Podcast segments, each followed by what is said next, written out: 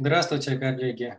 Э, Сергей, добрый день еще раз. Да, добрый день всем, кто нас слушает сейчас или потом. Пошла запись. Мы очень рады вас видеть. Вы прекрасно выглядите. Э, Спасибо. И, и прекрасно еще и говорите. Так.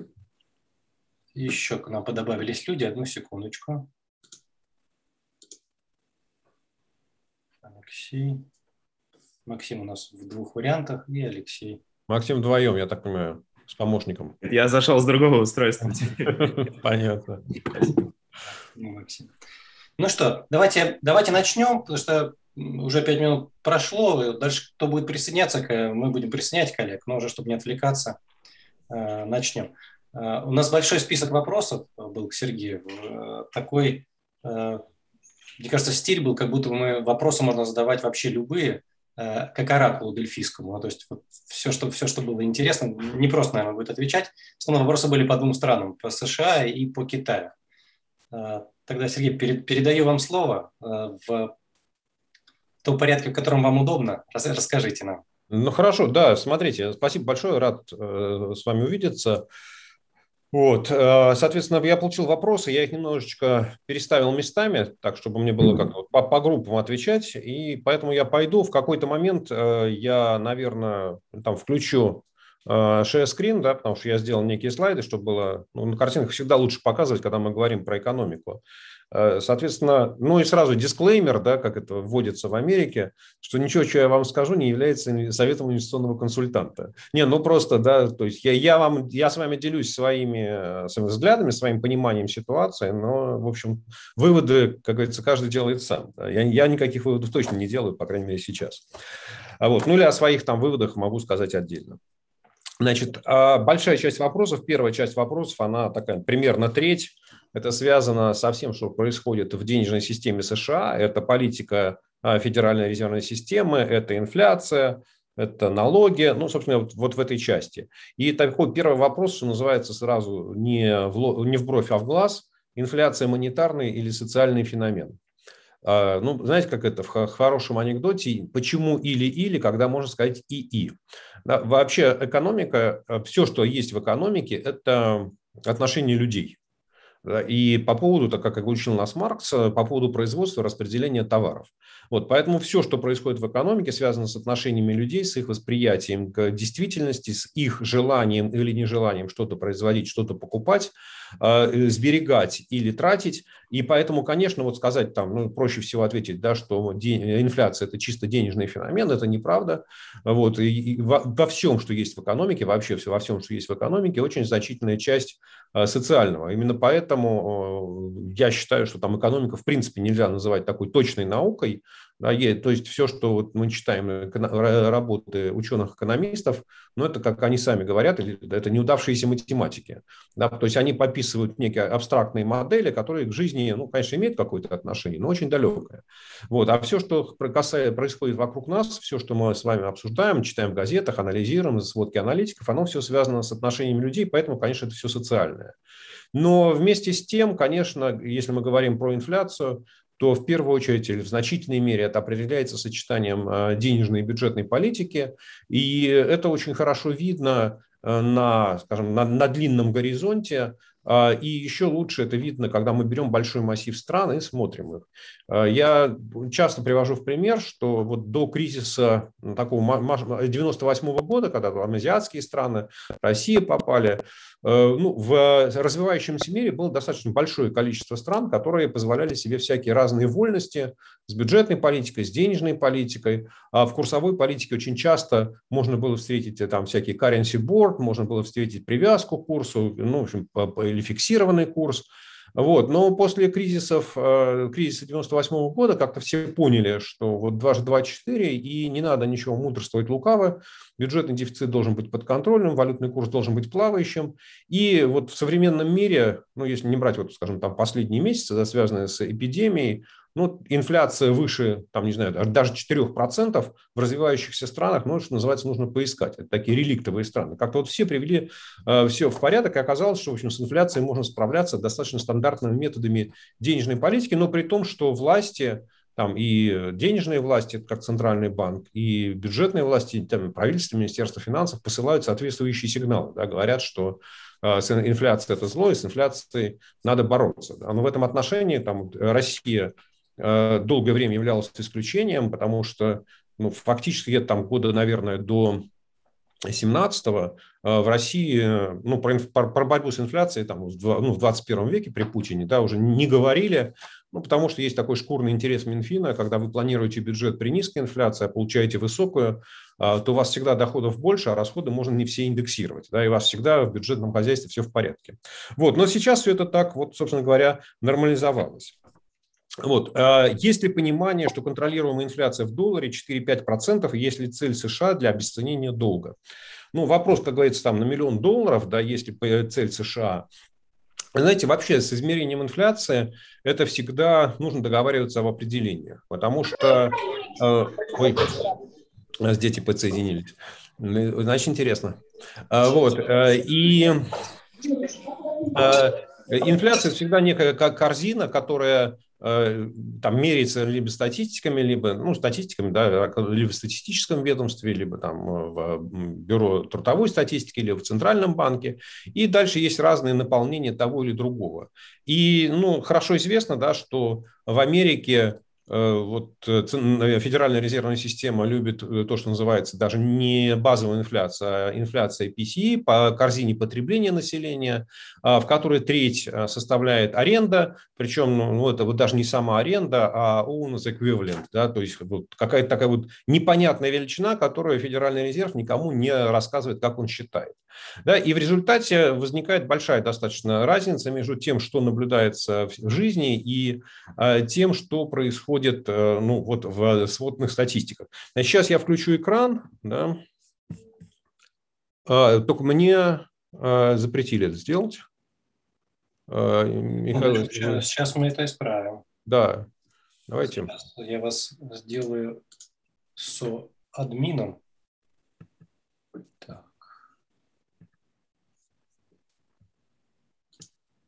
Нет. Вот. Вот Отлично. Да, значит, ну, я немножко начну сход издалека, да, то есть вот э, есть, э, с одной стороны, да, кризис в Америке вроде как уже преодолен, что по уровню ВВП экономика превзошла до кризисный максимум, да, да, да, но в то же время вот есть такой показатель, как безработица, и вы видите, что там больше 5 миллионов человек – они еще вот не трудоустроены. Да? То есть падение численности рабочей силы э, достаточно существенно, при том, что в Америке примерно 160 миллионов работников, да, ну, соответственно, вот там 3% рабочих, они, работников, они так и не нашли себе работу. И, соответственно, все, что происходит в инфляции сейчас, все, что мы сейчас видим в Америке, ну, не только в Америке, а, подвержено очень сильным искажениям, потому что во время кризиса люди меняли свое потребительское поведение, отказывались там от услуг, да, покупали товары, у них неожиданно вырастали доходы, они гасили долги, и поэтому вот мне кажется, что еще какое-то время, возможно, даже там до на начало 2022 года, может быть, даже до середины 2022 года, инфляция, она будет подвержена вот всем этим искажениям да, или влияниям. Значит, чтобы вы понимали, насколько сильные э, влияние всех антикризисных мер – это вот такой прирост доходов американцев, американских семей по факторам разложенный, да, к прирост по отношению к последнему докризисному месяцу, февралю 2020 года. Вот голубенькое – это то, что, э, столбики, да, это то, что заработная плата. А вот все, что сверху, это всевозможные пособия по безработице.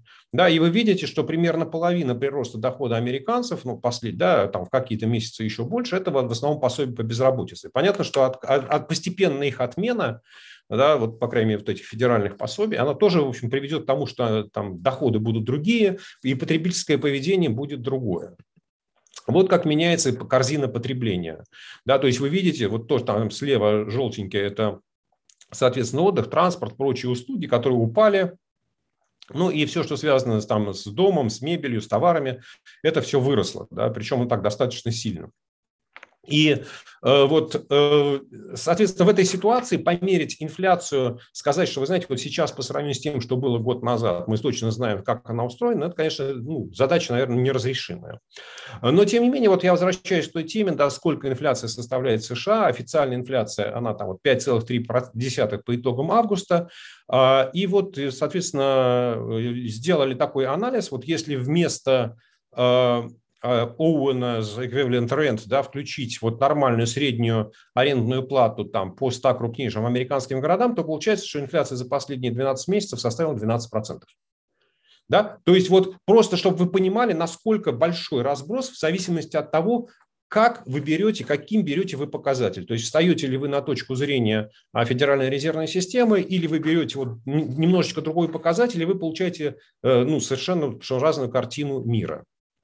Да? Вот, собственно говоря, видно на этом графике, я специально показываю, да, это э, сколько э, многоквартирных домов э, имеется, квартир в многоквартирных домах имеется для сдачи в аренду. Да, и вот их количество все падает, падает, падает, красная линия, а фиолетовая линия – это средняя ставка аренды. И вы видите, да, там, я уже там сам, сам не вижу, когда она начала падать. Сейчас посмотрим. Да, со, со, соответственно, Э, вот значит, значит, с середины 2020 года эта вот э, фиолетовая линия, она пошла резко вверх. То есть вот те разговоры о том, что аренда выросла там и очень значимо, и это все не отражается в статистике, она, в общем, поддерживается э, вот этими фактами. А, соответственно, то же самое мы видим на ценах производителей – вы видите, да, что вот там до середины 2020 года, до начала 2020 года, в общем, они, конечно, так вот росли неровно, и сейчас качественно, вот последние там полтора года, рост цен производителей, он сильно ну, выше, чем то, что мы наблюдали до этого. А, там понятно, что, возможно, там не весь этот рост перейдет в потребительские цены, но, тем не менее, давление снизу, оно будет происходить. Да? Ну вот, э, это такая конструкция, а, и здесь вот контролируемая инфляция, мне вообще э, слово контролируемая не, э, не нравится, потому что никто ее не контролирует. Да, хорошо нужно понимать, что любые действия Центрального банка, Федеральной резервной системы в данном случае, а, они действуют на экономику с большим-большим лагом. Да, ну, то есть в Америке это где-то от 12 до 18 месяцев, и поэтому, что бы сейчас вот там э, Пауэлл со своим э, правлением не делал, это вот на текущую инфляцию никак не повлияет. Да, эффект скажется там через год, через полтора. Поэтому инфляция не контролируема, инфляция она такая, какая есть, и, безусловно, вот вторая часть вопроса, ну, как экономистам, аналитикам, да, которые следят за э, там, макроэкономической ситуацией, хорошо понятно, что вот сегодня Америка, по большому счету, находится на, на развилке. Да, это инфляционный сценарий, когда инфляция поднимается и, там, не знаю, там 4, 5, 6 процентов составляет в год, и за счет этого там, на протяжении, не знаю, 7, 8-10 лет Э, госдолг США обесценивается, корпоративные долги обесцениваются, ну и, в общем, как-то экономика приходит в такое, ну, как сказать, нормальное, скажем так, долг в Америке приходит в нормальное состояние. Либо же это наступает дефляционный сценарий, да, что э, вот Пауэлл оказывается прав, что все, что мы видим сегодня с инфляцией, это переходное, что это связано со сбоем, с изменением структуры потребления населения, э, ну и, соответственно, Э, вот инфляция уйдет вниз, и там на самом деле основные усилия ФРС направлены на то, чтобы инфляцию поддержать. Да, и то поддержать так не сильно, вот уже они сказали, что там вроде как превышение выше среднего уровня достигнуто, и уже можно думать о каких-то других параметрах, инфляцию выше, чем там 3% поднимать мы не хотим. Вот что будет, что будет на самом деле, ну, естественно, никто не знает, да, и вот сказать, э, там, как будет развиваться ситуация, но ну, я точно там не оракул и не могу сказать. Да? И, соответственно, следующий вопрос, ну, такой большой, какие риски для рынков влечет текущая политика ФРС по накачке деньгами, инфляция, ослабление доллара, рост выручки компаний. Э, вот, значит, знаете как, нужно очень хорошо понимать, э, что мы сейчас находимся в уникальном состоянии, да, вот таком, если смотреть на долговременную линию это ставка десятилетних американских облигаций э, с 1955 года. Да, то есть вот э, и вы хорошо понимаете, что начиная там с начала 80-х годов, то есть последние 40 лет, вот все инвестиционное там сообщество, да, все экономические аналитики, они жили в условиях постоянно снижающейся инфляции, постоянно снижающейся доходности. Да, и этого, что называется, а до этого там 3, 25 лет жили в условиях постепенно растущей инфляции, постепенного роста доходностей. То есть вот а, если смотреть на политику ФРС, если смотреть на те заявления, которые они делают, что отрицательные ставки Федеральная резервная система не приветствует и э, политику э, отрицательных ставок проводить не будет, да, то, соответственно, мы можем сказать, что вот там ставкам дальше падать некуда, ну и дефляционный сценарий, если он будет развиваться, да, то это будет развиваться вот там по пути накачивания экономики деньгами. Потому что, ну, есть, вы уже выяснили примерно статистическую зависимость, там 300 миллиардов э, вливания денег, это примерно там 25 базисных пунктов э, снижения ставки Федеральной резервной системы. То есть от, по влиянию на экономику соотношение такое. Вот. И, и поэтому, ну, очевидно, что вот сегодня э, ФРС уже похоже, что дошел до предела. Они заявляют о том, что они готовы менять э, свою политику. Да, ну, соответственно, это вот есть 30-летние, по ним просто ряд, ряд начинается там 75 -го года, потом чуть покороче, но видно все то же самое. Да? Вот. Вот этот график, наверное, многие из вас уже видели, знают. Да, это вот, что называется, активы Федеральной резервной системы.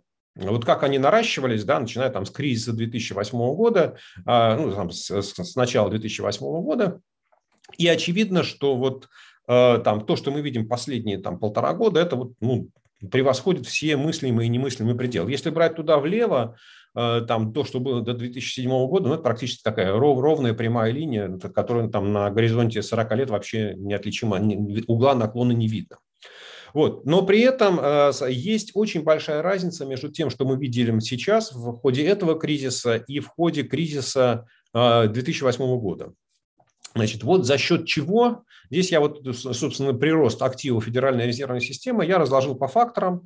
Это красная зона, это казначейские бумаги, э, фиолетовая – это ипотечные облигации и, соответственно, бумаги ипотечных агентств, коричневая, которой совсем немного, там, если вы видите там, в седьмом году и в районе 2019 года, это кредиты банкам прямые или репо, ну и там все прочие активы, переоценка, это такая зеленая линия.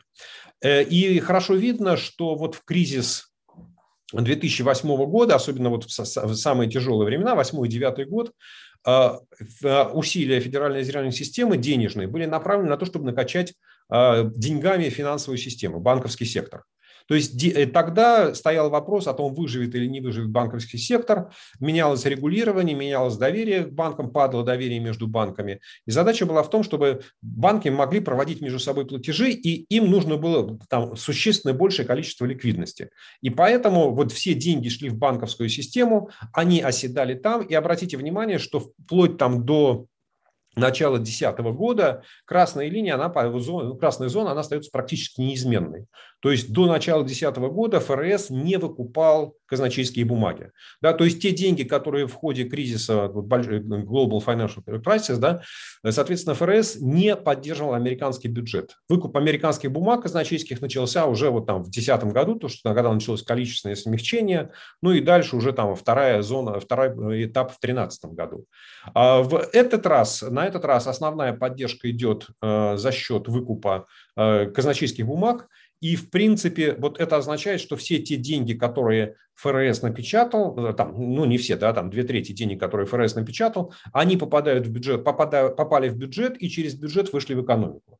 Да, и в этом отношении, возвращаясь там, к первому вопросу, инфляция монетарный феномен или социальный, ну как, вот я считаю, что money does matter, да, потому что вот деньги, которые были в кризис 2007 года, 2008 года напечатаны, они застряли в банковской системе, они просто увеличили деньги вот в, в распоряжении банковской системы, а сейчас деньги в значительной мере пошли в экономику, и, конечно, эти деньги будут давить на рынок, будут давить на цены. И поэтому мне вот э, мое ощущение, что политика ФРС, она, собственно, привела к тому, к чего, э, чего и следовало ожидать, к повышению инфляции.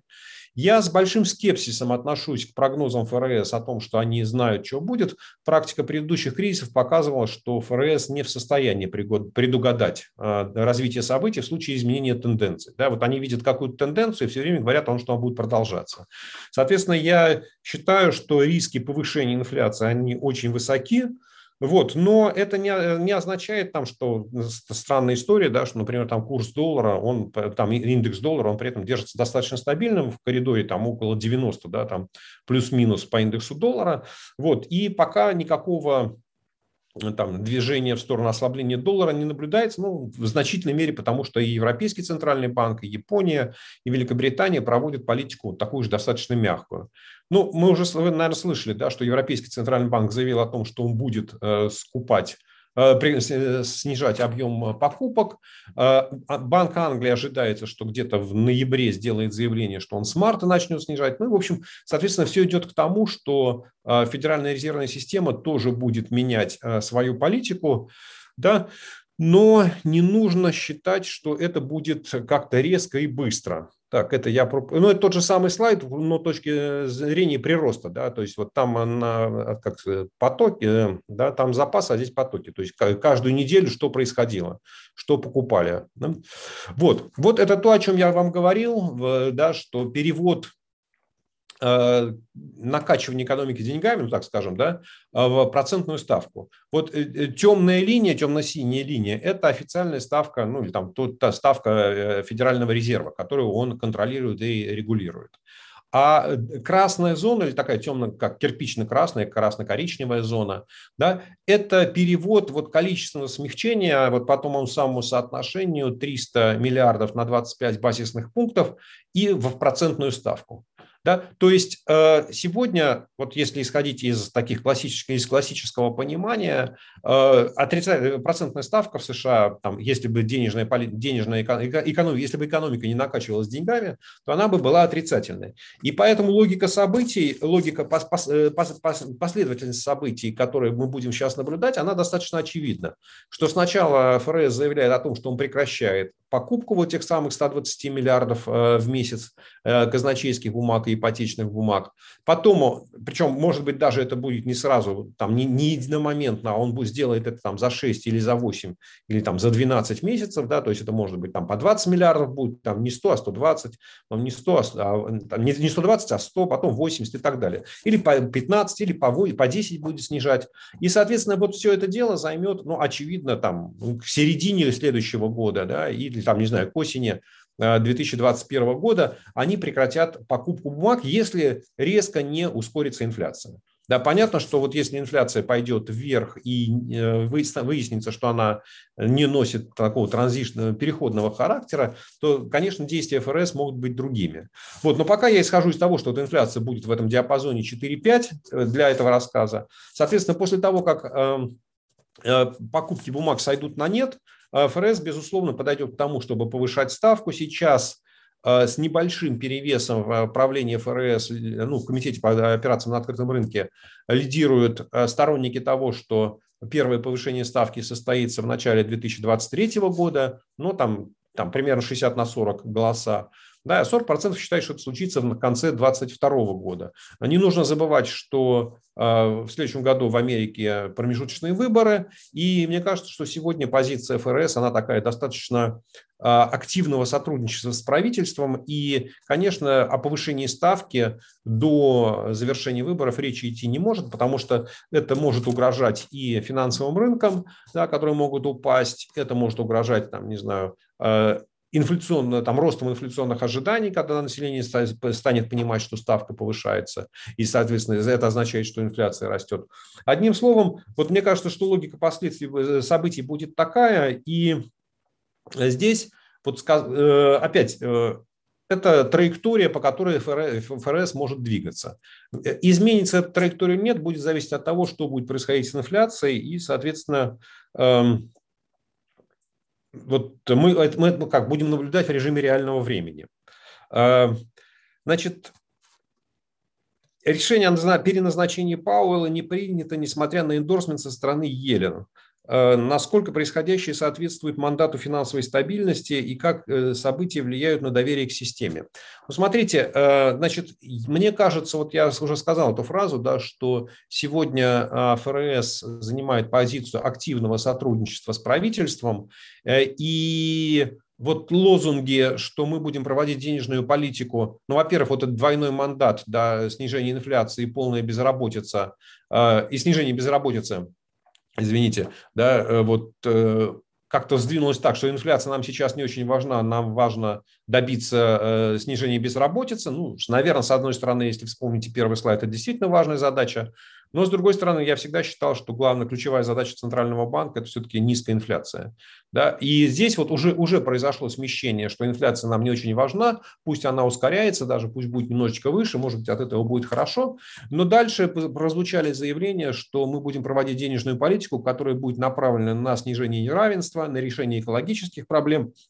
Ну, вот в моем понимании это точно совершенно не выходит за мандат любого центрального банка. И здесь, ну, вот, знаете, как, когда центральный банк принимает решение, исходя там, из каких-то второстепенных или третьестепенных задач, или пытается решать задачи, которые должно решать правительство, ну, традиционно ничего хорошего не получается. Вот. Мне кажется, что вот э, э это, ну как, отвечаю прямо на вопрос, конечно, это не соответствует мандату финансовой стабильности.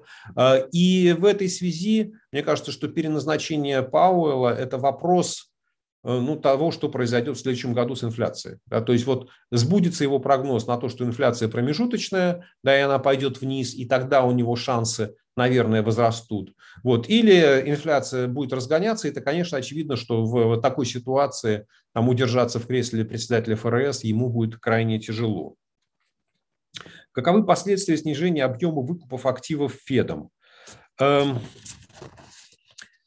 Самая большая проблема, которую создает Фед сегодня своей политикой выкупа активов, это то, что он фактически уничтож... ну, проводит политику, то, что называется э, регулирование процентных ставок, контролирование процентных ставок. Да? То есть по состоянию на сегодня Э, процентные ставки в Америке вот на рынке а, государственного долга, они перестали выполнять функцию, ну как сказать, градусника, да, точки отсчета. То есть они не показывают реальной цены денег в экономике, и, соответственно, э, ну, э, это мешает принимать рациональные экономические решения большинству экономических агентов.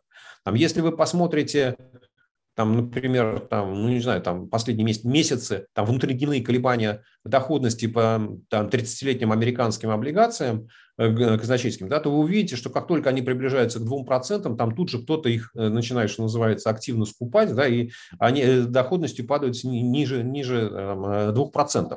Да, и очевидно, что хотя ФРС в основном покупает все-таки короткие бумаги, на котором он задавил там уже все, что только можно, да, но вот его политика, она, конечно, ничего хорошего для экономики не ведет, не, не, не, не влечет за собой. И э, снижение э, объема выкупов, э, выкупа бумаг, безусловно, будет приводить к тому, что процентные ставки будут более четко или более сильно реагировать на то, что происходит. Да, то есть я думаю, что если ФРС действительно начнет снижать программу выкупа активов и начнет это делать уже в этом году, и инфляция будет сохраняться на уровне вот даже там, не знаю, от 4 до 5 процентов, то первое, что будет происходить, конечно, рост процентных ставок. Да, потому что сегодня э, там ФРС скупает больше вот то, что называется ТИПСы, да, инфля... казначейские бумаги с защитой, с инфляционной оговоркой, э, вот, э, и, соответственно, он их выкупает больше, чем э, Минфин их выпускает, да, то есть очевидно, что ну, там просто идет жутчайший контроль над всем, что происходит со ставками. Как только ФРС начинает снижать объем выкупа, соответственно, вот э, такой постоянный покупатель э, на эти казначейские бумаги, он исчезает, и э, ставки, ну, я не, не хочу сказать, что они там взлетят сразу до небес, да, они не взлетят сразу там ни на 3, ни на 4 процента, да, но они, тем не менее, начнут движение вверх, и это будет вот таким уже серьезным сигналом для всего остального финансового рынка, да, потому что сегодня там, при нулевых процентных ставках вот, возможно, все вот эти вот там супероценки equity, да, ну, там, а, акции американских, ну не только американских компаний. Понятно, что если процентные ставки будут расти, то это повлечет за собой и переоценку акций. Вот, но это такой наиболее очевидный э, итог. Я не думаю, что это повлечет за собой какие-то более серьезные последствия с точки зрения там, снижения кредитования экономики да, или там, увеличения кредитования экономики. А, а вот сейчас американское население чувствует себя достаточно хорошо, потому что накопило за время кризиса э, существенную часть сбережений, погасило большую часть э, карточных кредитов, кредитов, кредитов по банковским картам. Да, и, соответственно, вот я не думаю, что произойдет какой-то вот там, не знаю, там всплеск кредитования, там, все, кто могли занять а, деньги на рынке облигаций, они уже заняли по низким ставкам. Поэтому мне кажется, что повышение ставок вот в такую в на реальный, на реальный сектор экономики, на реальную экономику не повлияет. Но, конечно, на то, что происходит на финансовом рынке, это э, ну, окажет серьезное влияние. И если вы вспомните, вот опять вернете тот слайд, да, который я показал, э, десятилетние, э, доходности десятилетних бумаг в такой долгосрочной перспективе. Ну, то есть, если эта линия развернется в обратную сторону, и она пойдет назад, э, вверх, хотя бы даже очень медленно, то это означает, что все вложения в облигации, ну, они будут убыточными. Да, потому что когда доходности облигаций растут, э, цены облигаций падают, и построить стратегию там, выигрыша, да, или, там, получения прибыли в такой ситуации будет практически невозможно. Сергей, я прошу прощения.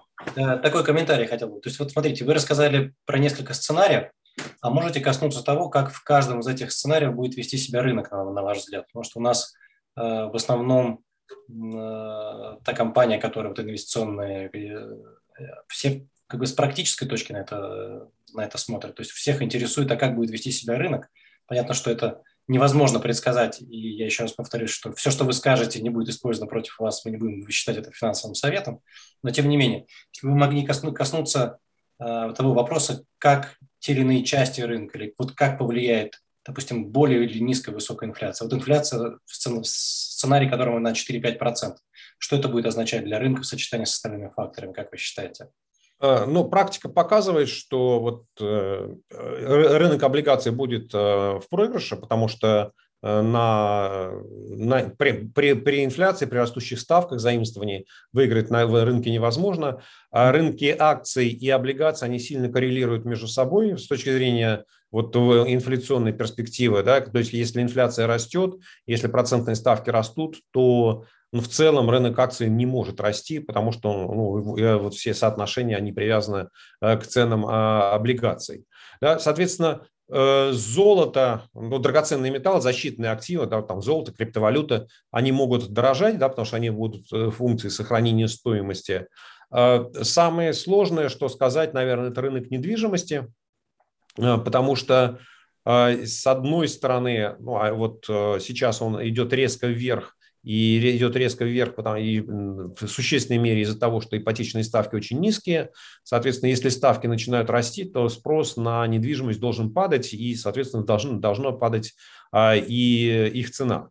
А с другой стороны, а, ну, вот есть там отдельные регионы Америки, да, которые, в которых происходит как бы передвижение рабочей силы, а, связанное там, ну, с переходом на удаленную работу, да, и там, там офисы в крупных городах, или такая иммиграция э, калифорнийских э, стартапов или не знаю, калифорнийских технологических компаний из э, Сан-Франциско из, э, в, в Техас, да, и вот в этой связи там, ну, там, условно, в, в Техасе, в Остине, там цены на недвижимость могут, могут продолжать расти достаточно сильно, ну, или там в радиусе, там, не знаю, там 250 миль от Нью-Йорка, куда могут уезжать люди, работающие сегодня в офисе. Да, но в целом э, цены на недвижимость ну, тоже должны перестать расти в силу того, что э, инфляция будет повышаться. Но сказав это, я должен рассказать еще об одном таком очень важном феномене. Это ну, таком, он долгоиграющий. Да? Сегодня в Америке больше половины инвестиций в финансовый рынок, они Э, ну неправильно сказать, э, владеются, и они контролируются, они осуществляются э, в то, что называется формой пассивных инвестиций. Да, то есть управляющие компании инвестируют в индексы. И это означает, что их политика, она достаточно специфическая. То есть, если вы, условно говоря, инвестируете в индекс, ну, не знаю, там, давайте самый простой, а, там, э, Dow Jones 30, 30, да, то вы покупаете или продаете акции, входящие в этот индекс, в зависимости от того, есть у вас деньги, приходят к вам новые деньги или не приходят и вы при этом не разбираетесь в финансовой положении этих компаний. То есть у вас инвестиционная политика построена таким образом, что вы покупаете ровно то, что у вас задекларировано, независимо от того, как складывается ситуация в этих компаниях, но сильно зависит от того, что э, к вам деньги новые приходят или не приходят. Да? И э, эта вот доля пассивных инвесторов, она все больше и больше увеличивается, и это приводит к тому, что рынок э, там очень часто может вести себя ну, совсем не так, как вы от него можете ожидать.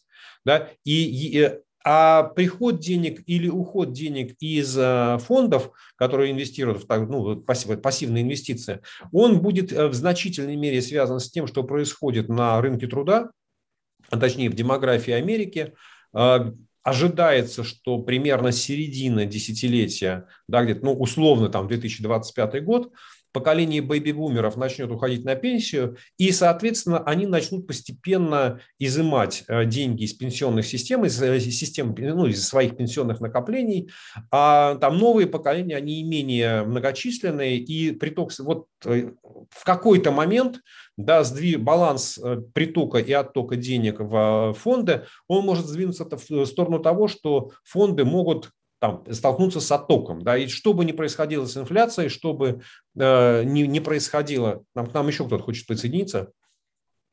Да? Я вам передал. Э, а, хорошо, да, я... Запустите, пожалуйста. Понятно, да, все запустил. Спасибо. Вот, соответственно, тоже вот э, вот что бы там, а с одной стороны, не происходило с инфляцией, в значительной мере вот такая ситуация на рынках может определяться тем, что будет происходить с демографией и с притоком или оттоком э, денег из фондов. Да, и вот мы можем строить любые сегодня гипотезы о том, что доходности облигаций будут э, там, э, э, расти и цены их будут падать, но фонды облигаций, если в них кто-то будет приносить деньги, они обязаны будут покупать те же самые облигации, даже вот там при этом генеря убытки для своих клиентов.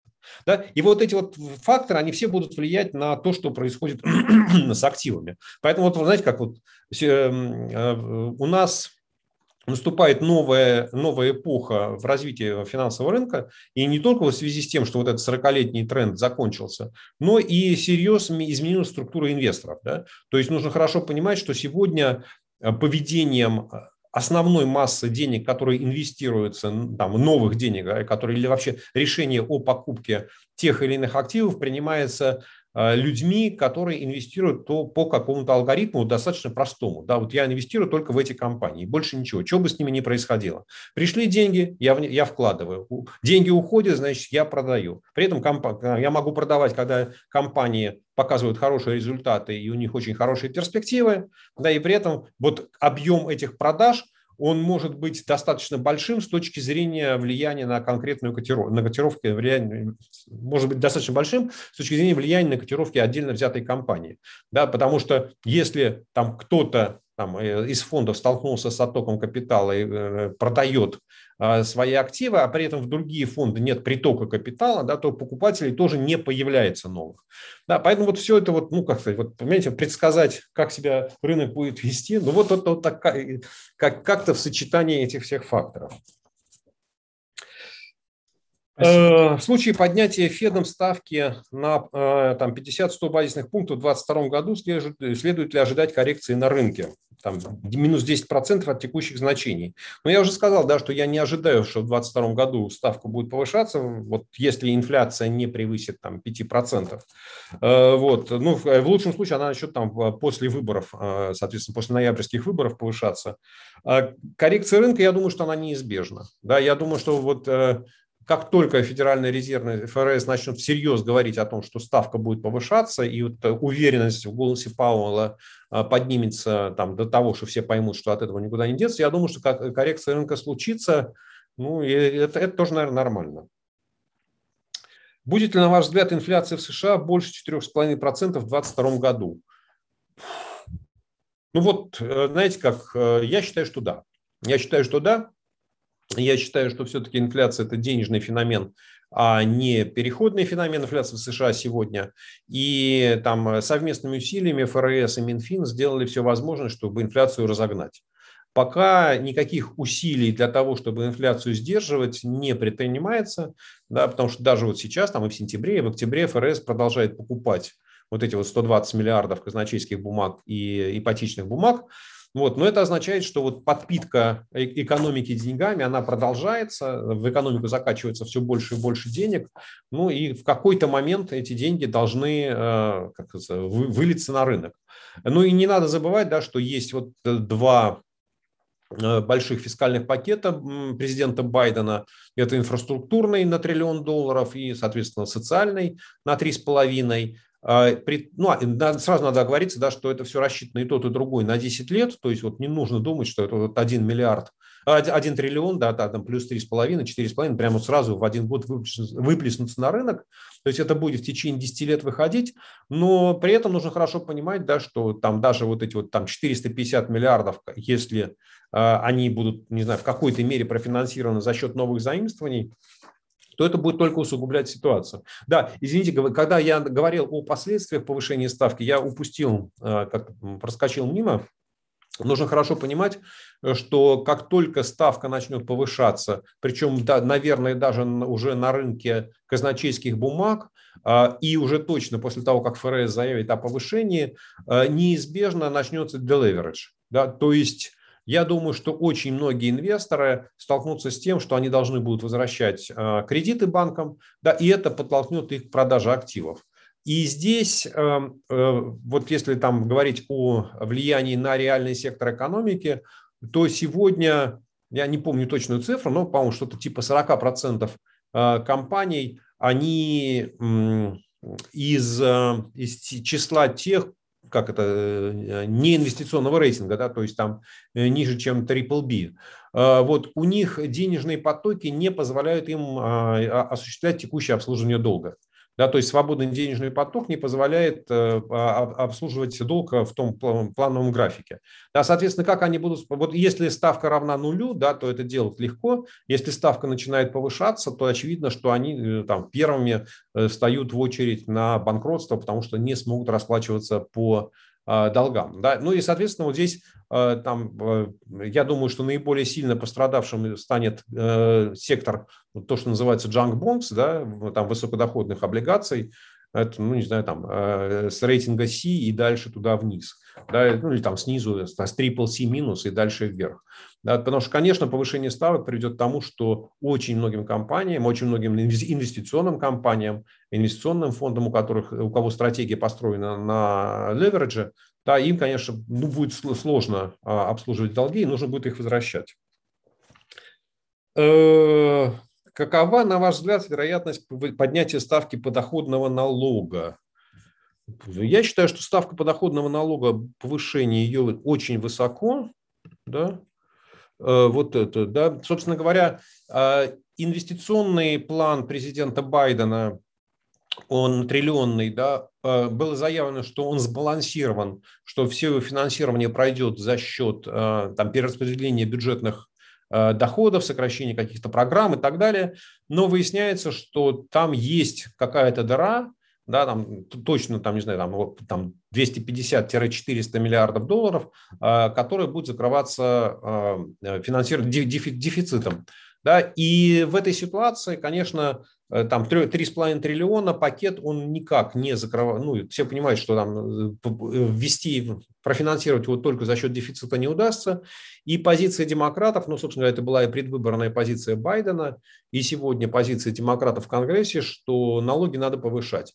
А у меня ощущение, что повышение подоходного налога и повышение там чуть дальше следующий вопрос налога на прирост капитала, это вещь, которая будет решена в рамках вот то, что называется reconciliation, да, э, чрезвычайного рассмотрения бюджета, э, да, который позволит э, демократам там, имея 50 на 50 в Сенате, провести эти законы. Соответственно, вот ну, нужно готовиться к тому, что самая верхняя ставка поднимется у подоходного налога там, до 39.6, там, с 37 нынешних.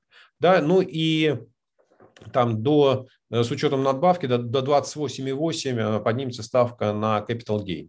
По крайней мере, вот это демократы уже в том пакете, который прошел через Палату представителей, эту ставку зафиксировали. Это ниже, чем ставка, которую хотел Байден. Он хотел, чтобы была единая ставка там, ну, подоходного налога и налога на capital gains, но, тем не менее, с 20% это будет повышаться да, на доходы свыше там 450 тысяч на семью или 400 тысяч на одного. Поэтому я считаю, что вероятность повышения налогов, ну, собственно говоря, она в моем понимании там, близка к 100%. Я плохо понимаю, что должно случиться, чтобы это повышение не прошло. То есть даже если предположить, что там три, пакет в 3,5 э, триллиона не пройдет, а пройдет не знаю, пакет там в полтора триллиона социальный, да, все равно я думаю, что повышение налогов – это вещь неизбежная. Так, так, ну на этом мы с Америкой закончили. Да, соответственно, э, два вопроса. Первый вопрос криптовалюты. Я, я прошу прощения, последний наверное, вопрос про Америку в чате у нас от, от, от Кирилла. Он пишет, в предыдущем цикле напечатанные доллары не пришли в экономику. А оборачиваемость снизилась. Каковы перспективы сейчас? А я об этом говорил, собственно говоря, я сейчас это самое вот еще раз покажу, да. То есть вот предыдущий цикл, вы мышку видите, да, курсор? Да. Да, соответственно, вот он. А, вот фиолетовый и зеленый сектор – это накачивание э, деньгами банковской системы. Вот те деньги, которые приходили вот здесь, зеленые и фиолетовые, это выкуп а, ипотечных облигаций или непосредственно прямые кредиты банкам. Это все оставалось в банковской системе, и это действительно не уходило в экономику, потому что никакого роста кредитования не было. Вот то, что мы наблюдаем. Да, сейчас это трежери. А сейчас, сейчас вот этот вот красный кусок, да, это покупка э, облигаций Минфина и это непосредственная накачка бюджета деньгами Федеральной резервной системы. В этом принципиальная разница, и именно поэтому я считаю, что вот шансы на то, что инфляция будет э, там как не будет снижаться, не будет носить переходного характера, они очень высоки, потому что уж слишком сильно накачали экономику. Вот именно реальный сектор экономики, не банковскую систему, да, а вот э, накачали экономику. Поэтому да, все правильно. Переходим к Китаю. Нет, сейчас не Китай, у нас сначала криптовалюты. А, криптовалюты. Э, это класс активов, каковы перспективы регулирования. Знаете, я считаю, что криптовалюты – это действительно, наверное, уже можно называть классом активов, э, или можно называть это а, сильно спекулятивным финансовым инструментом. Ну, как вам будет удобно, да, просто называть классом активов, нам даже при том, что его совокупный объем, не знаю, сейчас, наверное, там 1.5, 1.7 триллиона, не, не знаю, да, вот при том, что там один, один из активов, это биткоин, занимает там больше половины, ну, наверное, все-таки классом активов называть сложно, ну, по крайней мере, финансовый инструмент. Да, перспективы регулирования, но смотрите, а каждая страна будет выбирать э, методы регулирования для себя. Китай э, выбрал методы, что это все запрещено. Все, что связано с криптовалютами, в Китае будет запрещаться. Но в Китае это сильно связано с тем, что в Китае существует эм, так сказать, закрытая система на выход капитала. Да? Очень жесткая система контроля оттока капитала из страны. И любые операции, связанные с тем, что китайцы могут вывести деньги за пределы страны, они жестко регулируются, ограничиваются, лицензируются. Понятно, что э, вот криптовалюты э, – это там, естественно способ вывести свои активы, свои сбережения в любую точку земного шара. И именно поэтому мне кажется, что вот Китай вводит такие ограничения. А судя по тому, что происходит в Америке, мне кажется, что а, на сегодня все смирились с тем, приняли, что это вот действительно какой-то финансовый инструмент. И сегодня американские контролирующие органы, ну, понятно, что создавать какую-то специальную там, новую комиссию по криптовалютам или по э, цифровым активам никто не будет. И они сейчас каждый регулирует это в, в, как сказать, в рамках своих полномочий. Если вы вспомните вот то, что происходило с э, Тоном, да, вот э, криптовалютой, который пытался выпустить Дуров с Телеграмом, то, в общем, этот выпуск остановила комиссия по ценным бумагам, которая сказала, что вот тот проспект, который вы сделали, показывает, что вот ваша криптовалюта – это есть ценная бумага. Вы ее позиционируете как ценную бумагу, но при этом э, у вас нет бизнеса, под который выпускается эта ценная бумага. Ну, то есть, короче говоря, вот комиссия по ценным бумагам э, находит возможности регулировать то, что она считает попадает в ее юрисдикцию. Вот те комиссии, те органы, которые связаны с регулированием банковской системы, они ограничивают риски банков да, или возможности банков, там, не разрешает им вести счета. Да? То есть вот мне кажется, что вот по этому пути пойдет американская система, и мне, я пока не вижу вот такого желания, не, не слышу голосов, чтобы там криптовалюту запретить. Ну, появились и появились, да, никто там не, до сих пор там, не, не уверен в том, что с ними будет происходить. Гораздо интереснее, наверное, вопрос, там, будут ли криптовалюты использоваться центральным, центральными банками и переход, вот, там, не знаю, цифровой доллар, цифровой юань, цифровой рубль и так далее. А, моя точка зрения состоит в том, что ну, по большому счету мы все сегодня уже живем давно в а, цифровой экономике, и не знаю, там я могу месяцами ходить по Америке и при этом не иметь никаких наличных денег в кармане, расплачиваясь там телефоном или в крайнем случае карточкой. Но в принципе это и есть цифровой доллар. Да? То есть я, у меня нет никаких других э, а, а, э, денежных знаков в руках, и они мне по большому счету не нужны.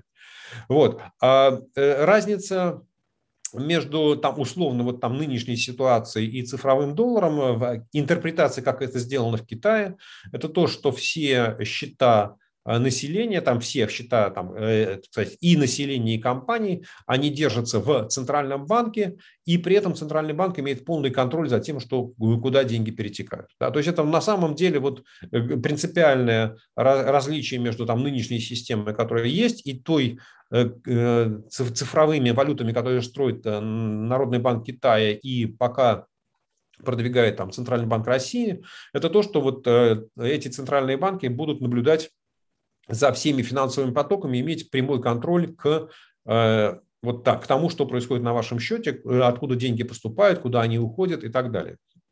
Будет такая система работать, там, не знаю, насколько она тяжелая с точки зрения вот, поддержки компьютерной, тоже, наверное, сказать сложно, но Китай постепенно начинает двигаться в эту сторону. Да, и они уже проводят эксперименты, там выдают людям не очень большое количество цифровых юаней, но понятно, что вот, знаете как, ничего, ничего сложного или ничего страшного в том, что там каждый житель города получает специальную карточку, типа кредитной, на которой нам находится не знаю, там 300 долларов, да, и которые можно потратить в магазинах, но они каким-то образом почему-то называются цифровыми юанями, потому что вам это правительство подарило. Да, и здесь, вот, скажем, есть большое количество сторонников а, вот то, что Modern Monetary Theory, да, современная денежная теория, они считают как раз, что вот цифровая, цифровые валюты в исполнении Центрального банка – это есть инструмент вот такого непосредственного доступа реализации этой программы, что если правительство захочет заниматься раздачей вертолетных денег, захочет вот э, раздавать деньги, там, э, как расширять денежное предложение прямым, прямой передачей денег населению, да, то вот, собственно, в этом отношении там, цифровые кошельки, э, они являются очень удобным средством. Вот, но, как говорится, будем смотреть, да, пока мне кажется, что в основном отношения достаточно спокойные. Да, финансовые активы, да, задача регуляторов смотреть, чтобы не нарушались те правила, которые есть сегодня. Ну и самое главное, а, объяснять э, там, потенциальным инвесторам все риски, которые связаны с покупкой, продажей криптовалюты. Мне кажется, что э, всерьез, если вот даже еще там года три назад как-то шли разговоры о том, чтобы разрешить использовать, ну то есть как-то продвигать использование криптовалют в платежных, в, в текущих расчетных операциях, да, для, там, на, уровне, на уровне населения, да, мелких магазинов, мне кажется, что сейчас уже все поняли, что вот слишком большая волатильность, э, там, э, условно, бит, биткоина, не знаю, эфира или что-то еще, приводит к тому, что, совершив сделку с оплатой в криптовалюте, вы можете там, через 5 минут либо много выиграть, либо много потерять.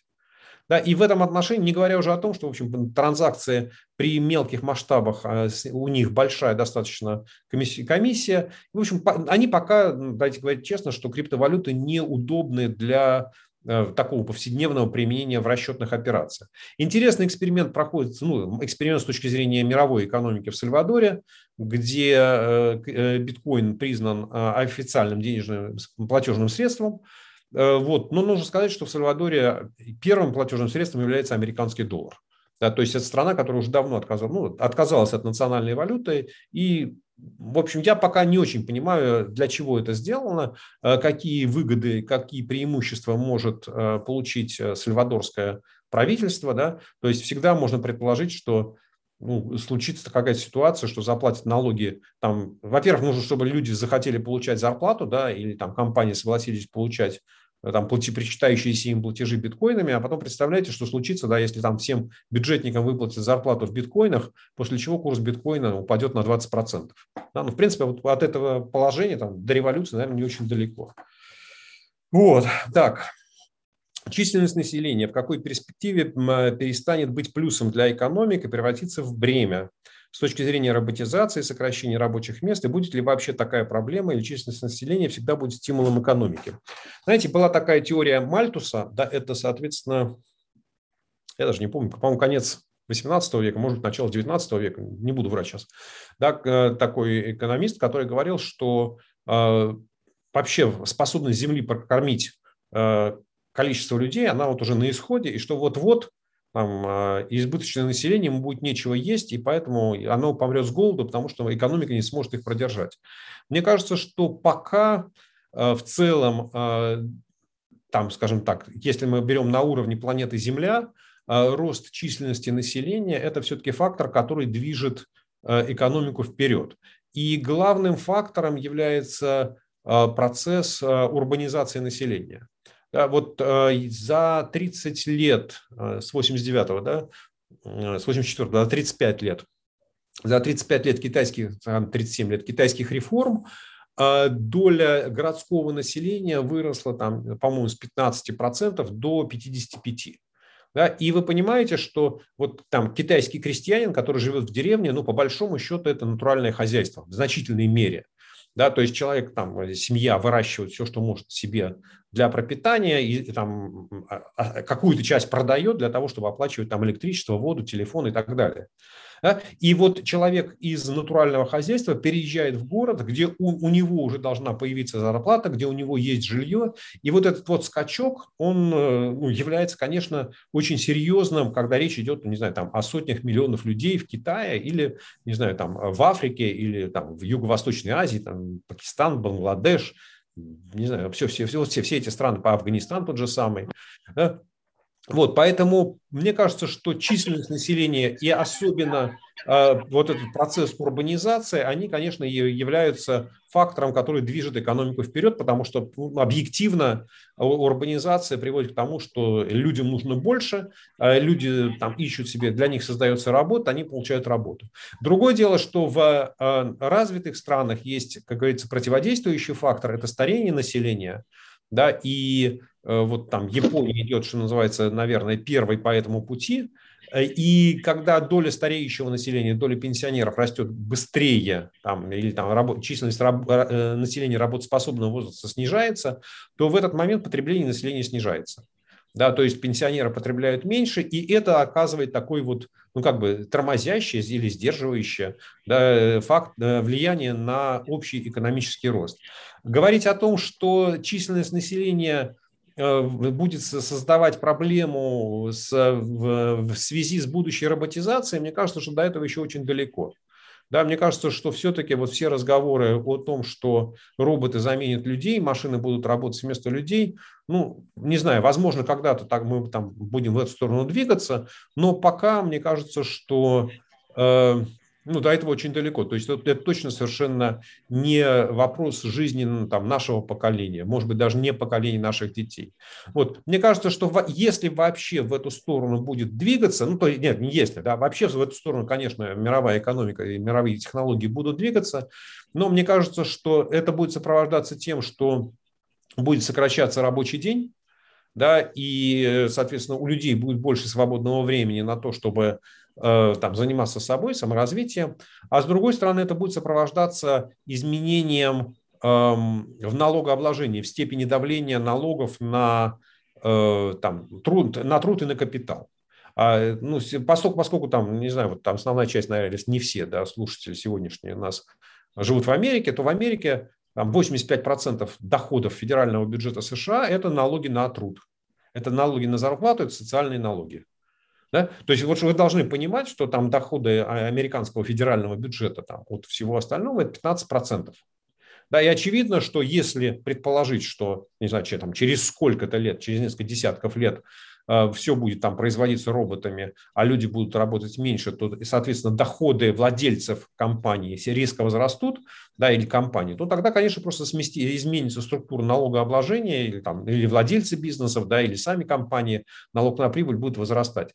Но мне не кажется, что это будет создавать большие проблемы вот, ну, с точки зрения численности населения. Я думаю, что как раз численность населения не будет создавать проблем, потому что я думаю, что э, скорость роботизации, она же начнется, роботизация все-таки начнется, наверное, с наиболее развитых стран, они наиболее ближе, э, они ближе всех находятся к вот той самой демографической э, границе, да, когда у вас население начинает стареть. И вполне вероятно, вполне возможно, что да, вот этот вот процесс, два процесса совместятся, и, как говорится, отряд не заметит потери бойца, и там все как пройдет плавно и э, ну, спокойно. Да. Поэтому я, у, меня, у меня, честно говоря, нет таких такого опасения.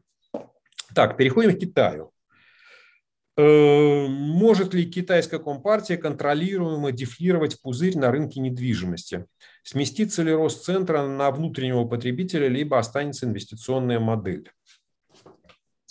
Про Китай сложно.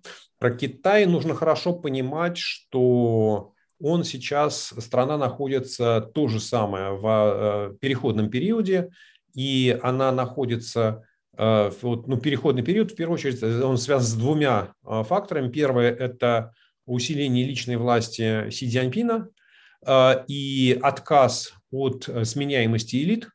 Да, то есть вот та практика, которую ввел Дэн Сяопин, что 10 лет и уходи, с ней покончено, два срока уходи покончено. И очевидно, что вот появился ну, такой авторитарный лидер, который заявил, что я хочу третий, четвертый, пятый сроки. Э, и очевидно, что э, это ведет к тому, что государственная э, политика становится более контролируемой, более жесткой, и товарищ Си, он будет там объективно забирать себе все больше власти. А китайская экономика, ну, она при том, что в значительной мере она носит такая свободная и цены там свободные, она очень сильно подвержена государственному влиянию. Сейчас я посмотрю, где-то у меня есть этот график. Вот сюда потом придем. Вот, э, и Соответственно, там, ну, там банковская система она находится под э, контролем государства, потому что еще во времена Дэн Сяопина было принято решение, что эм, банковская система, финансовый сектор будут последним, кто подлежит приватизации. И, соответственно, там работают все факторы, связанные с тем, что централизованные э, приказы по наращиванию кредитов, э, дается указание э, Компартии, в какие сектора нужно вкладывать, к какому классу заемщиков. Да, и в этом отношении, вот, конечно, роль там, государства, роль конкретного человека, она будет возрастать, но это все приводит к тому, что. Э, возможность ошибок, вероятность ошибок, она резко возрастает. Да? Потому что когда нет э, смены кадров, э, когда там лидер объективно стареет, да, когда он не успевает реагировать на то, что происходит там, в экономике, в мире, в, обществе, то вероятность ошибки она достаточно велика. А вторая, вторая часть проблем, связанных, с которой сталкивается Китай, это то, что там изменяется демография, да, и, соответственно, Китай примерно в 2011-2012 годах прошел пик по численности населения трудоспособного возраста, да, и теперь оно будет снижаться. Хотя все равно до настоящего времени в Китае еще существует достаточно большой пул свободной рабочей силы, то есть считается, что еще где-то там 200-300 миллионов крестьян, да, ну то есть вот это какая-то совершенно безумная цифра, могут совершенно спокойно переехать в китайские города, то есть они в деревне в принципе не нужны. Да, но тем не менее э, численность работоспособного населения начинает снижаться, и на горизонте, знаете, как вот там на горизонте трех лет это ничего не означает, на горизонте там 30 лет это означает, что китайская экономика вот переходит в, в, в, вот в сектор, как, в группу вот этих стареющих стран, и, соответственно, экономический рост, он будет замедляться. А вторая часть, часть проблем вот этих структурных связана с тем, что э, похоже, что Си Цзяньпинь, он взял или объявил курс достаточно решительно, он называется New Economic Development, по-моему, так у него как-то вот в переводе на английский язык, который связан на, на разрыв связей, как сказать, декаплинг э, с Западом. То есть и это идет и не только по экономической части, скажем так, декаплинга в экономике, в технологиях, там, скажем, больше, наверное, продвигается Америкой, но Си Цзяньпин пытается продвигать и декаплинг в идеологической сфере. И, скажем, вот те ограничения, которые мы все недавно узнали, например, там на Э, сколько, дети, сколько времени дети могут играть на игровых приставках, это связано с тем, что это вот нужно ограничить тлетворное влияние Запада. Да, и вот в этой, в этой ситуации, конечно, мне кажется, что сегодня для там, китайской компартии есть много проблем, потому что 70% сбережений э, китайского населения, они инвестированы в недвижимость, а Си Цзяньпин уже там сразу практически после того, как он пришел к власти, провозгласил лозунг, что недвижимость для жилья, а недвижимость не для того, чтобы не для спекуляций. Но тем не менее, вот китайский сектор недвижимости, он там являлся одним из драйверов экономического роста. И как Китай будет там, как, как, как вот, да, да, да, и, соответственно, там Си Цзяньпин, вот там сколько уже, года полтора-два назад нарисовал вот эти три красные линии, которыми жестко ограничил Э, финансовые возможности девелоперов, сколько денег можно занимать, да, какие у них должны быть финансовые показатели, соотношения. Вот. И, конечно, все это ведет к тому, что рынок недвижимости объективно будет тормозиться. Э, говорить о том, что сместиться на внутреннее потребление, понимаете, э, это хорошо сказать, но трудно сделать, потому что Э, там население, оно же само, ну, как сказать, вот там опять первый вопрос, инфляция – это э, денежный феномен или социальный? Ведь население же нельзя заставить потреблять больше, правда?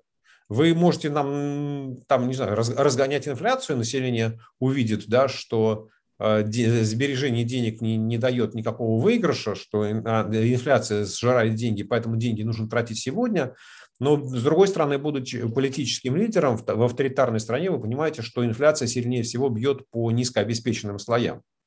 Вот, поэтому э, лозунг о том, что нужно перейти на модель внутреннего потребления, она красивая, но пока в масштабах всей, всего Китая финансовые ресурсы идут э, в инвестиционную сферу. Да, основной фактор роста китайской экономики, по крайней мере, на уровне статистических показателей, это как раз инвестиции, ну, инвестиции, да, и, государ, и государственные, и частные. Э, рост контроля Компартии Китая над частным бизнесом приведет к меньшему росту? Ну, собственно, да, я сказал, что я считаю, что это да. Э, и вот э, обратите внимание в табличку, да, там за последний, там, ну, практически год видно, как в последние месяцы, опять, не знаю, можно ли из этого делать какие-то долгоиграющие выводы, да, вот сильно увеличилось количество таких э, серьезных регулирующих актов, которые выпускают китайские власти, и основные они сосредоточены в секторе интернета, в секторе технологий, да, то есть вот это все, что связано с тем, чтобы разорвать связи э, с Западом, да, с тем, чтобы не дать Э, китайским компаниям, ну, ну, как, чтобы, ну, не знаю, там, китайский изолированный интернет, да, и снижение зависимости от Запада. Поэтому, да, конечно, это объективно будет вести к снижению темпов экономического роста, но смотрите, сегодня у Китая уровень урбанизации 55%, а у Южной Кореи это 80%, и мы хорошо понимаем, что вообще, ну, объективно это означает, что Китай, там, не знаю, за одно поколение, за 25 лет, может, за 40 лет, да, но он будет двигаться в эту сторону. И поэтому какой-то вот, ну, говорить о том, что э, период экономического роста или быстрого экономического роста там в Китае там более высокие темпы роста, чем в среднем мировой экономике, мне кажется, что пока еще рано. Но опять, ну, это точно совершенно не вопрос ближайших там трех или пяти лет. А, Эвергранде не имел ни одного убыточного квартала. Качество финансовой отчетности, каково качество финансовой отчетности в Китае? У меня вчера был очень длинный разговор с моими коллегами, которые занимаются тоже как раз вот инвестициями. Мы обсуждали Китай, и один из них сказал, ну, который больше, там, чем я, уделяет времени тому, что происходит в Китае, он говорит, по состоянию на сегодня китайская экономика или там Китай, Китай не генерит ни одного экономического показателя, которому можно доверять. Да, то есть вот то, что китайская официальная статистика сообщает нам, это не подтверждено, ну, при, при, при достаточно простой кросс-проверке это не подтверждается, а, ну, оно не выдерживает на проверки на, на достоверность, и поэтому, говорит, верить этому делу нельзя. А если мы говорим про, вот, про Evergrande, да, по-моему, вот это вот у меня, а нет, вот про, дайте про Alibaba. Сначала про Алибабу. Вот, ну, собственно, очень такой интересный э, пример. И это пример того, как э, ну, мы, мы все, да, или те, кто покупает акции китайских компаний в Америке, э, что э, вы покупаете. Когда вы смотрите на проспект эмиссии, там написано, что Alibaba – это вообще холдинг, э, зарегистрированный на Кайманских островах. Да, вы не покупаете акции китайской компании, потому что э, китайское законодательство, регулирование запрещает иностранцам, не живущим в Китае, покупать акции китайских компаний напрямую. Соответственно, дальше Кита, э, э холдинг на Кайманских островах э, через э, Variable Interest Entities, да, я даже не знаю, как это правильно перевести, специально, ну, специально созданные компании – создаю, вот видите, такая кросс-линия, да, вот она идет вот здесь вот. Это вне Китая, это в Китае. Через договорные отношения контролирует компании, которые э, осуществляют непосредственную деятельность. При этом эти компании, э, они принадлежат китайским резидентам, конкретным физическим лицам, ну или если чуть сложнее, там может быть там прослойки, да, вот вот так вот может быть построено э, там через компании, еще какие-то, но владельцами, конечными вот владельцами акций китайских компаний должны быть китайские физические лица. И это очень жесткое регулирование. И вот здесь вот эта вот пунктирная линия пересекается за счет того, что называется э, контрактное обязательство. То есть э, Кайманский холдинг прописывает с владельцами пакетов Алибабы, которые вот э, встроенная в структуру, да, соглашение, по которым он обеспечивает себе экономические и прочие интересы, да, доходы вот этой, каким образом, непонятно. В Китае есть запрет на свободный вывод капитала, Поэтому, если вдруг когда-то Алибаба начнет платить дивиденды, то вообще не очень понятно, как их можно будет получать, если китайская компартия не даст специального разрешения. Алибабе на, на вывоз документов, да, на, на вывоз капитала. Да, и вы видите, вот я специально красным подчеркнул, да, что вот эта вот наша система контрактных обязательств э, не может быть настолько же эффективной в обеспечении контроля за собственностью, как прямое владение. Вот это все написано в проспекте Алибабы. Да, это и вот, что называется, да, далеко копать не надо, нужно просто внимательно это дело прочитать, где-то там примерно в середине этого большого проспекта это все записано. А как это работает на практике? На практике это работает вот так. В 2011 году, после, а в 2005 году компания Yahoo купила, стала крупнейшим акционером Alibaba, получив 40% а, голосующих акций и 46% экономического интереса, потому что отдали Yahoo Китай в Alibaba. А в 2011 году неожиданно в мае а, а, компания Yahoo узнала, что Джек Ма, вот тот самый Джек Ма, который в тот момент тоже управлял Алибабой, а, он взял и вывел Alipay из структуры Алибабы. Он просто взял и вывел. Вот в отдельно взятую компанию с другим составом собственников и при этом даже не проинформировал никого, ни акционеров, ни совет директоров. Это все Яху узнал об этом в мае. Да, все это было сделано в марте. Вот. Если начался большой скандал, в общем, он закончился тем, что а, акционер, что Алибаба по соглашению с а, э, товарищем Ма должна была получить там от 2 до 6 миллиардов долларов платежа в случае выхода Alipay на биржу. Каким образом Яху смог, смог получить или не смог получить хотя бы часть причитающихся ему денег, тоже неизвестно. Это осталось покрытым раком.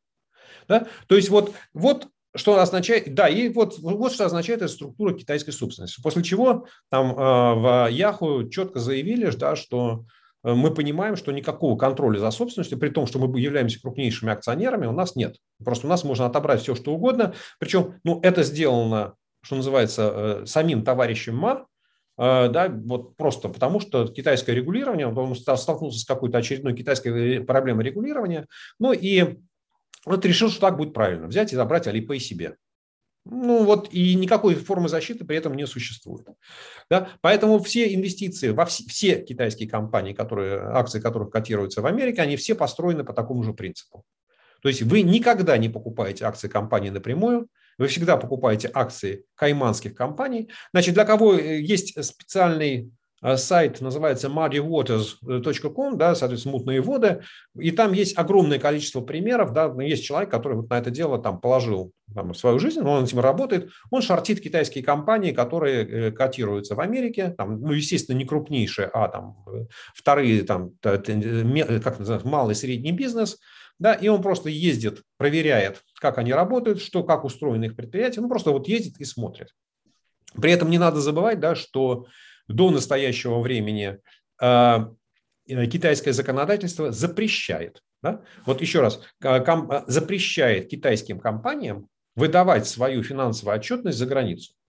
Вот компания Alibaba, акции которой торгуются в Америке, не имеет ничего общего с компанией Alibaba, которая существует в Китае. И компания Alibaba, существующая в Китае, не имеет права выдавать свою финансовую информацию аудированную за границу. Да? И поэтому вот та отчетность, ну там а мы можем надеяться да, на то, что Alibaba все-таки как там э, более-менее корпоративное управление отстроено, и там все-таки она более-менее достоверная. Все, что идет туда вниз, да, то есть э, шансы на то, что вы столкнетесь э, с недостоверной или неадекватной финансовой отчетностью, они очень и очень велики. С Evergrande, мне кажется, что ситуация очень простая. Я взял, посмотрел просто ее финансовую отчетность за последние полтора года, и за полтора года произошло снижение э, заимствований, borrowing за краткосрочные там, долгосрочные с 800 до 570 миллиардов юаней. 230 делим на там, 6, ну, получается, примерно на 40 миллиардов долларов у них, долларов у них сократилось, э, за, за, сократилось финансирование их деятельности со стороны банков. Да? То есть вы понимаете, что вот компания, которая в массовом порядке сталкивается с тем, что китайские банки прекращают ее финансирование, то есть они прекращают ей давать в долг, что она не может, ну, девелопер может расти только если он там растет, у него капитал, и пропорционально этому растет долг. То есть компания, которая сталкивается с тем, что ее банки не финансируют, ну, у нее нет шансов выжить. Да? Поэтому я, я вот там готов поспорить, да, что там финансовая отчетность Evergrande э, была не совсем адекватной, и столкнувшись вот с тем, что банки э, перестают ее кредитовать, ну, компания просто не имеет возможности достроить то жилье, которое есть, и там, соответственно, у них рост э, контрактной, контрактной задолженности там вот еще там на там, без малого 15 миллиардов долларов вырос. Да? То есть вот как раз это недостроенная квартира, это задолженность поставщикам, ну и в этом отношении то, что она там у себя в отчетности показывала прибыль, ну, на мой взгляд, означает вообще ни о чем, да, потому что вы можете провести переоценку э, своей земли, да, и на этом вы получаете, в общем, все, что хотите. Да. Вы можете перестать платить своим поставщикам, это у вас никак не отражается на финансовых результатах, вы показываете прибыль, и при этом все хорошо. Вот, соответственно, экономические вопросы на этом закончились. Остался один такой социальный вопрос. Могут ли иммигранты из России глубоко интегрироваться в местную среду? А, ну, имеется в виду там, в Америку. А, мне кажется, что это опять ответ на этот вопрос уже давно получен. Э, иммигранты первой волны практически никогда не могут э, полностью адекватно интегрироваться в страну, в которую они приезжают, независимо, неважно, как эта страна называется, Америка, Китай, Россия и так далее. Да, то есть, если мы говорим о массовом порядке, все, бывают, конечно, исключения. А в лучшем случае это второе поколение, и то второе поколение, дети, если они там, э, меняют страну проживания, ну, в возрасте где-то там до 10 лет, то тогда это проходит достаточно ну, и тоже там, не, могу сказать, что там легко, но шансы на это достаточно высоки. Да, и это связано с тем, что ну, просто идет воспитание в, од, в, одно, в одних и тех же условиях, да, что называется, одни и те же книжки читают, одни и те же фильмы смотрят, одни и те же игры играют. Вот, поэтому в этом вот нет ничего сказать, нового, да, нет ничего удивительного. Вот, вот так оно устроено, да, что да, действительно там вот люди, которые переезжают э, из одной страны в другую уже во взрослом состоянии, ну, они практически никогда не могут так полностью и интегрироваться в ту среду, в которой они оказываются. Но и при этом это не означает, да, что у них есть какое-то сильное желание вернуться назад. Вот, поэтому на этом я все, на все вопросы, которые получил, ответил. Да, если есть новые, ну давайте задавайте. Так, Максим, вы... Да, у меня есть вопрос, если вы позволите. Угу. Да, э, Сергей Владимирович, спасибо большое. Я без, без отчества. Я как слышу отчество, я тоже вздрагиваю, смотрю, где следователь. Сергей, спасибо, да. Я, если позволите, вернусь к началу про инфляцию. Э, вот, а, вопрос от неэкономиста, но математика, который примерно половину не понял из того, что вы говорили. А, но такой, э, на понимание. Вот у у, у Сандерса есть советник э, Стефани Келтон, которую я там периодически слушал в предвыборной кампании, экономический советник, да, которая mm-hmm. говорит о том, что вообще нет никаких э, проблем, надо просто печатать э, больше денег и э, все будет замечательно. И она как-то отвечает на вопросы по, по поводу инфляции с такой э, как бы экономической политикой и подходом. Вот э, просто любопытно, что вы думаете по этому поводу и как это вообще вот в американском дискурсе воспринимается, э, ну и в будущем, то есть э, найдет ли это отклик там у следующих поколений избирателей? А, ну, смотрите, вот э, не, как правильно сказать, не отрицание науки, да, или отрицание научных знаний, это вот как-то стало в последнее время достаточно распространенной формой а, самопозиционирования не только в Америке, но и в России и во многих других странах. Да, вот там а, в России 30% населения считают, что Земля плоская. Ну, они всерьез считают, вот вопросы показывают, что они считают, что Земля плоская. И переубедить их в этом невозможно. Да, соответственно, в Америке вот эти вот э, прогрессивные демократы считают, что вот эта вот современная денежная теория, modern monetary theory, состоящая в том, что количество денег в экономике, ну, короче говоря, что вот центральный банк нужно передать Министерству финансов, и если Министерству финансов нужны деньги, то пусть оно их печатает. Да, э, вот, э, ну, как говорится, вот в этой теории, это, во-первых, не теория, да, это, во-вторых, не современная, во-вторых, не денежная. То есть все это дело уже страны много раз проходили, и если вы жили в России э, в первой половине 90-х годов, но между 92 и 94 вы все видели, к чему это приводит. Да, вот с 92-90, там, с э, начала 92 года до середины 94 года Россия жила примерно в этом режиме. Да, что если бюджету не хватало денег, то Центральный банк их печатал и раздавал. И причем мог бы просто давать бюджету, а еще были э, вот примерно то, о чем говорит Сандерс и его сторонники, да, что э, Центральный банк самостоятельно решал, каким предприятиям нужно давать деньги, Центральный банк финансировал посевную кампанию, Центральный банк финансировал завозы на севера и так далее. Да, то есть вот такое тесное слияние э, Минфина и Центрального банка оно в, ре, в реальной в России происходило вот там, соответственно, сколько там, 27 лет назад. К чему все это дело приводило, мы с вами очень хорошо знаем. Инфляция 20% в месяц, при том, что при этом а, и Центральный банк, и Минфин там всячески пытались инфляцию сдерживать. То есть, если ее не сдерживать, то она бы разгонялась еще быстрее. Ответ сторонников вот этой современной денежной теории на инфляцию он звучит примерно следующим образом. Ну, если мы вдруг увидим то, что инфляция ускоряется, то тогда мы примем какие-то меры и там, перестанем печатать деньги. А как при этом они будут финансировать свои расходы? Понимаете, как вот бюджетные расходы, они же построены... Вот если вы приняли решение о том, что во всех школах Америки будут, должны быть бесплатные завтраки, да, то вот вы эти бесплатные завтраки должны финансировать там все оставшиеся годы. Вы их уже не можете сократить. Да, это же не разовая программа, а это постоянная. Да? Вот, соответственно, вот сначала мы принимаем большое количество программ, денег нет, мы начинаем их финансировать за счет э, печатного станка. Э, первые три месяца, может быть, даже первые шесть месяцев, там, мы еще никаких последствий не чувствуем. Через шесть месяцев инфляция начинает разгоняться, и, соответственно, она пошла в полную э, разгон. И здесь вы, как министр финансов, он же председатель Центрального банка, сталкиваетесь с вопросом, что делать? Вы сократить расходы не можете, да, доходы вам, в налоги вы не поменяли, да, потому что налоговое законодательство не поменяли. Вообще там они говорят, что и налоги собирать не надо, по-моему. Есть такие товарищи. Вот. И каким образом вы будете гасить инфляцию, я не знаю, тем более, что вот есть еще вот этот очень длинный лаг между тем, что то, что вы сделали, даже если там завтра там, вы вдруг решили, что прекращаете печатать деньги, возвращаете старую систему, независимую федеральную резервную систему вы создаете, то нормализация ситуации, она занимает еще, не знаю, там год. Да? Э, в России, но чтобы вы понимали, в России вот такая жесткая денежная политика началась в четвертом квартале 1994 года, а в январе 1995 года инфляция была 20% в месяц, ниже 10% в месяц она упала, если я помню правильно, где-то уже летом 1995 года. Да? То есть понадобилось 10 месяцев, чтобы с 20% на 10% в месяц снизить. Да? То есть вот э, переход от э, там, как, как бы помягче сказать, неразумной денежной политики к разумной, он не означает, что у вас инфляция э, снизится мгновенно. Да? Поэтому вот то, что эта дама говорит о том, что ничего не случится, это означает, что она просто, как это, знаете, матчасть не изучала и не знает. Все, все случится гораздо быстрее, чем ей кажется.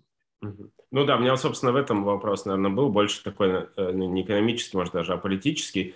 То есть они э, ну, такие заявления делая просто не понимают, как бы не ведают, что говорят, или они это осознанно делают для ну, какой-то работы с избирателями, а потом, там, типа, если они выиграют выборы, то они не будут так поступать. Вот. Мне просто интересно, как в Америке это воспринимается. А, ну, слушайте, это хороший вопрос. А, вы знаете, как, как это воспринимается в Америке, сказать тяжело, да, потому что с кем, ну, в Америке мало кто с вами будет говорить на эту тему э, откровенно. Uh-huh. Да, и если в Америке человек является сторонником демократической партии, то он демократов не будет критиковать ни в коем случае. Если он является сторонником республиканской партии, то, соответственно, он не будет критиковать республиканцев. А я к этому отношусь следующим образом. Я считаю, что это такая, вот знаете, э, политическая безответственность. У меня на следующей неделе попросили, есть это сайт э, The Republic да, э, в России, они со мной хотят там большое интервью, и там один из вопросов, есть такая партия «Новые люди», которая прошла в Думу, у нее там такая замечательная экономическая программа, что вы по поводу этого думаете? Да, вот, честно говоря, я даже читать ее не хочу, потому что это партия, которая там имеет 13 мест в Думе, которая не имеет никаких шансов, да, в Думе, в которой 450 голосов, принять какое-либо решение. Да? Вот мне кажется, что э, вот э, сторонники, такие прогрессивные демократы, они играют на э, победу на выборах. Да, то есть их задача сделать, сказать э, избирателю, то есть они очень хорошо услышали. Знаете, вот популизм, он же там бывает э, там правый, как у Трампа, или левый, как у, Демок... У Сандерса, условно говоря, да? что я слышу твои проблемы, и я их решу таким образом, что ты за это ничего не заплатишь. Да? И вот они под это дело подводят. Вот, ну, если проблема в том, что не хватает денег, ну, слушайте, ну, ведь нехорошо же, да, когда там студенты на обучение берут кредиты и не могут их потом возвратить. Да, а еще это очень хорошо бы там бесплатные детские сады. А еще неплохо бы там отпуск по рождаемости, там, по, по уходу. Ну и так далее. Все, конечно, все неплохо, да, но когда задаешь вопрос, откуда деньги, ну, вот они уже понимают, на самом деле, да, что говорить о повышении налогов даже внутри самой демократической партии уже достаточно большое сопротивление. Мы видим, что вот там план Байдена по повышению налога на, на там, реализованный доход от капитала, он уперся в противостояние членов Палаты представителей, ну, которые сами живут на эти деньги. Да, они, они, слушайте, они, ну, как это, они, конечно, э, идеологические сторонники Байдена, да, но, в общем, не самоубийцы. Да, поэтому вот мне кажется, что это позиция политиков, которые хорошо, очень хорошо понимают, ну, по крайней мере, те, кто из них умные, да, что им никогда не придется это все дело делать, поэтому можно любые самые безумные идеи выдвигать. Но при этом, знаете как, они проходят под вывеской «демократы», да, страна, которая делится очень четко, либо демократ, либо республиканец, ты, в общем, конкурируешь на выборах зачастую не с республиканцем, а вот с, там, с менее прогрессивным демократом, да, который говорит, ну да, конечно, все это хорошо, но денег на это дело нет, поэтому не получится, ну мы там вот чуть-чуть там, знаете, сделаем. А это говорит, а я сделаю вам все и сразу. И побеждает. Спасибо. Спасибо. Коллеги, у нас вышло время. Давайте поблагодарим, пожалуйста, Сергея. Сергей, спасибо вам большое за то, что провели, провели для нас такую лекцию. И Михаил Иванову спасибо большое за организацию и за то, что он вас попросил. Очень было полезно. Э, и здорово. Спасибо, спасибо большое. Спасибо большое, удачи. Да. А вы не могли мне обратно передать? Э, да, Михаил, большое спасибо за прекрасную инициативу. Угу. Счастливо всем. Пока. Спасибо, Сергей. Будем читать ваше интервью на Репаблике.